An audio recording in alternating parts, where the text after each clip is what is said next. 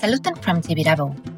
This is Rorshok Multilateral Update from the 8th of August, 2023. A summary of what's going down in the world's major multilateral institutions. Poland accused Belarus of violating its airspace on Tuesday, the 1st of August, leading to increased tensions between the two countries. Warsaw said that two Belarusian helicopters entered its airspace during training exercises, while Belarus denied the allegations, dismissing them as, quote, far-fetched. This incident comes amid heightened activity near the Suwalki Gap, a strategic area between Poland and Lithuania.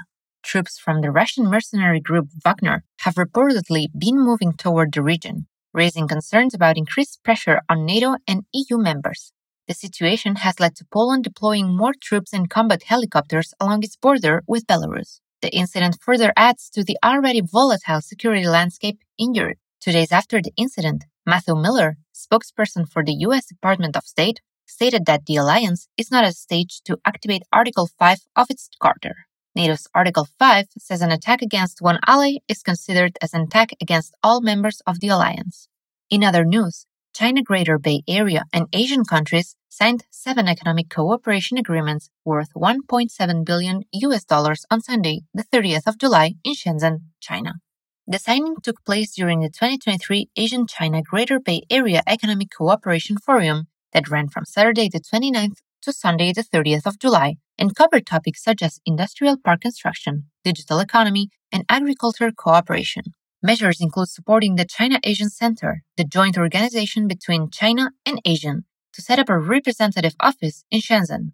The purpose of the project is to establish a Greater Bay Area ASEAN Industrial Development Investment Fund holding the quote, Greater Bay Area ASEAN Youth Innovation and Entrepreneurship Competition, end of quote, and to set up a network for cooperation among universities, think tanks, and research institutions from both sides. Now, let's move on to Russia Africa Summit. Mali and Burkina Faso have jointly declared Azali Assoumani of Comoros, the African Union or AU chairperson, persona non grata. The reason is that he refused to appear in a photo with leaders of the military led governments of both countries during the Russia Africa Summit in St. Petersburg on Thursday, the 27th of July.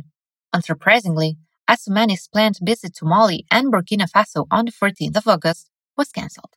During the summit, some other African leaders also boycotted the picture in protest against being photographed with leaders who came to power through coups. The leaders who refused to appear in the photos included the President of Senegal, Guinea-Bissau, the chairperson of the AU Commission, and the President of the Republic of the Congo. Slovak diplomat Marcel Peško has been appointed as the new chairman of the Organization for Security and Cooperation in Europe, or OSCE, for Ukraine. As the OSCE special representative, Peško will focus on enhancing cooperation between the OSCE, Ukraine, and other international organizations operating in the country. His main priorities include assisting Ukraine in coping with the consequences of the Russian invasion, supporting reforms for future EU and NATO membership, coordinating projects in various areas such as mine clearance, combating human trafficking, addressing environmental effects of the war, judicial reform, media freedom, and cyber attack resistance. Moving on, the UN's cultural agency, UNESCO, warns that Venice is at risk of, quote, irreversible, end of quote, damage to the over-tourism and rising sea levels. The iconic Italian city, comprising 120 islands and its surrounding lagoon, have been recommended for UNESCO's World Heritage Danger List.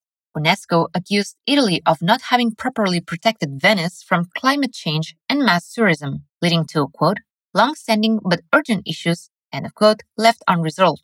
Rising sea levels caused by global warming might permanently flood much of the city by the end of the century, and Venice's sinking buildings exacerbate the problem. In addition to climate related challenges, over-tourism puts significant strain on the city's historic center, and Venice has been preparing to introduce a fee for day trippers to control visitor numbers. On that note about the UN, Volker Turk, UN High Commissioner for Human Rights, announced the closure of the UN Human Rights office in Uganda after the country decided not to renew the agreement, which allowed the UN's office to operate. Turk expressed concern about the human rights situation in Uganda ahead of the 2026 elections, urging the government to uphold its commitment under international human rights treaties. He specifically highlighted the chronic underfunding and understaffing of the Uganda Human Rights Commission, a long-standing partner in promoting human rights in the country. Pakistan has received the first disbursement of $1.2 billion from a $3 billion bailout package approved by the International Monetary Fund, or IMF. The package was designed to support Pakistan's economic stabilization program and reduce the risk of debt default. Prior to the bailout, Pakistan faced deep rooted economic challenges, including weak tax collection, widespread tax evasion, corruption, excessive government spending, rising public debt, and a falling currency value. The country's economic turmoil has been exacerbated by political instability, including the imprisonment of former Prime Minister Imran Khan, who sold state gifts for $150,000. He says people are lying so that he can't participate in the next election.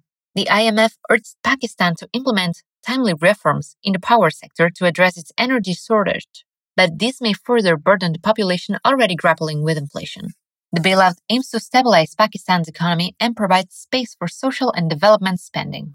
Talking about money, the World Bank has halted disbursements for all operations in Niger since Wednesday, the 2nd of August, after the country's military seized power from democratically elected President Mohamed Bazoum.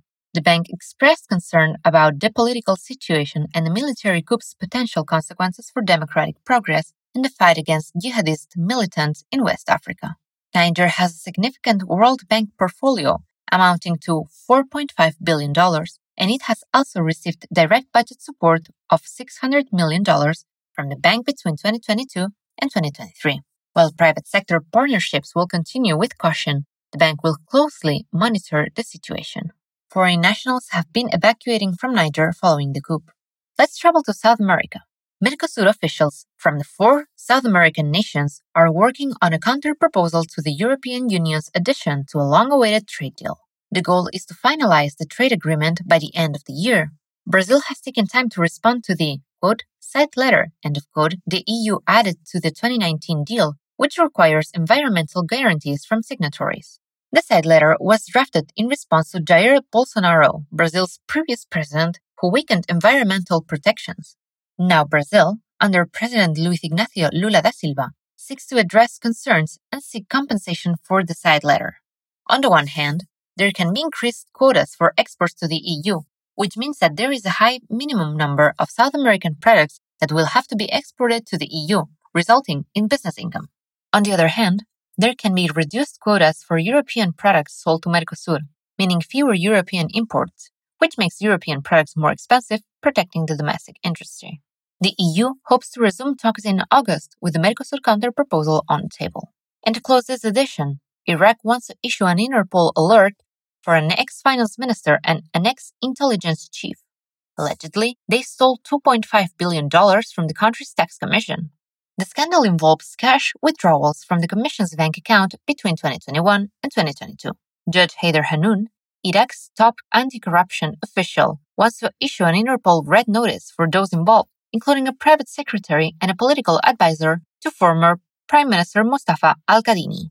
The government is working on extraditing individuals from different countries involved in the theft.